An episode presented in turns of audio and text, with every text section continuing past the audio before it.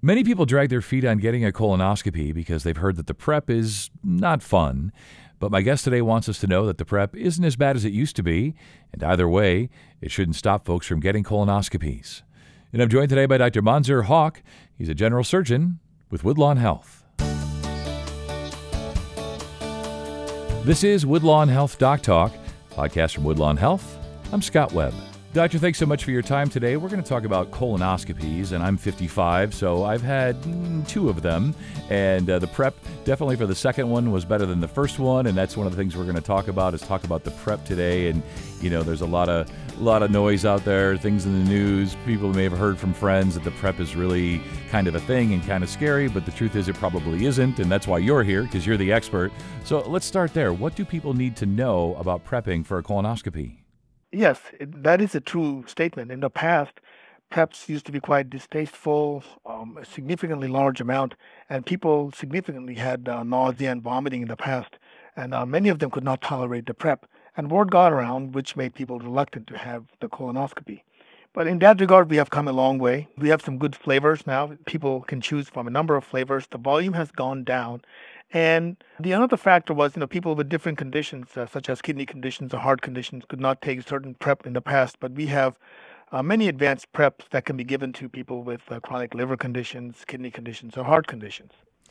Yeah, that was my experience. As you say, the volume has gone down significantly. It tastes a whole lot better. And I think one of the points we're trying to get across today is that fear of prep or whatever people have heard, that is not a reason not to have a colonoscopy, especially now that there have been such advancements in the prep. And let's talk about the work type thing. I know like people are going to wonder, can they work the day before? Maybe can they work the day after? Take us through that. What about work, especially the day before?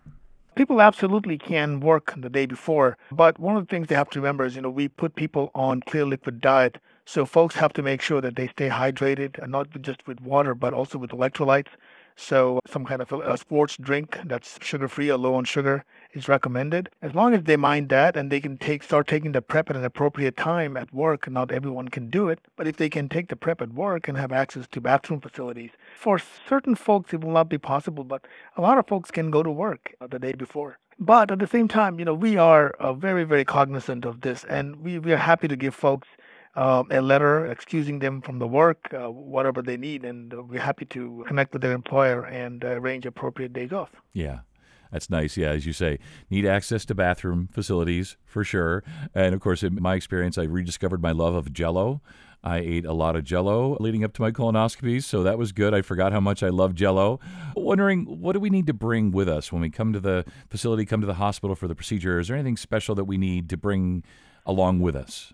Actually, just yourself and a driver. Folks should be dressed in a comfortable manner, and no special clothing item or anything is required. But we do ask that they bring a driver because they will receive sedation and they cannot be driving back home after the procedure. And also, it's important to bring somebody who can have access to the medical record, because after the procedure, we discuss what the findings and give the pictures.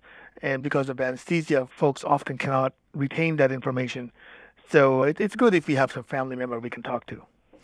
Yeah, that's great advice. I was going to ask you if we should bring a support person. And definitely the twilight that you're in sort of afterwards makes it a little difficult to recall some things and have that information top of mind. So good to have somebody with us, as you say, who has access to our medical records or is knowledgeable about our medical history. Take us through the procedure itself, maybe not in graphic details, but generally what happens during a colonoscopy. Actually, the prep for the procedure starts even before the patient enters the room. We have a holding area where a very competent nurse will assess the patient, and the patient will be seen by myself all the time. It will be me who will see the patient prior to the procedure because it's my patient, and the anesthesia staff who will give the patient anesthesia. That particular person himself or herself will see the patient, will do a risk assessment, will make updates to their records. And then the patient will be given certain medications. If they have anxiety, we can give patients medication to reduce the anxiety. The patient will be brought to the room. It's a very, very ambient atmosphere. We have good music, and the nurses are very, very supportive and compassionate. So they will be given sedation even prior to the procedure starts, and they will be asleep when the procedure takes place.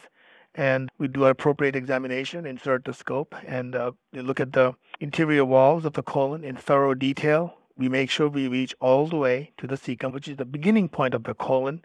an endpoint of the colonoscopy. We take numerous pictures, and then we slowly come out, and the patient is brought out of sedation, taken back to the holding area, where they're given a certain amount of fluid, and they have to tolerate that. They have to come out of the anesthesia. There are very rigorous criteria, after which the patient can be sent home. And I personally go talk to the patient and their family member, give them the pictures, and arrange for a follow-up date. So it's a rather pleasant experience, actually.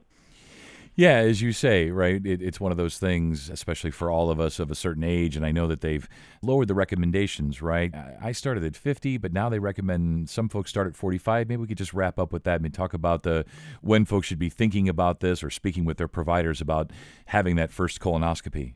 Sure. Now, this is a very important point you made. You mentioned that point a few minutes ago when you said that, the PrEP should not discourage folks from colonoscopy. And I was thinking of making this point. The incidence of colon cancer is on the rise, particularly among younger people. And then the more aggressive type of colon cancer is also on the rise. So the recommendation to have your first screening colonoscopy is no longer 50, it's now 45. That means a completely asymptomatic person off the walk of life should seek colonoscopy at 45, not 50. Then this is a person with no family history or any kind of genetic predisposition to colon cancer. It gets a bit more complicated if a patient has family history or any genetic propensity for colon cancer. Without getting into too much details, if they have any such thing, they should report to their primary care physician, and I'm also available. We have a number of doctors here who do colonoscopies, and they can present, and we will give them the appropriate suggestion. That's perfect. Yeah, as you say, family history, genetics, it's not just an age thing. It seems like it used to be just once you hit 50, have your colonoscopy. Now the other factors, as you say, genetics, family history, and some other things. So great stuff today, really educational. Thanks so much. You stay well. Thank you, sir. I appreciate your time. That was General Surgeon Dr. Monzer Haque with Woodlawn Health. For more information, please visit woodlawnhospital.org. That's woodlawnhospital.org. And if you found this podcast helpful, please share it on social media. I'm Scott Webb. Thanks for listening to Woodlawn Health Doc Talk, a podcast from Woodlawn Health.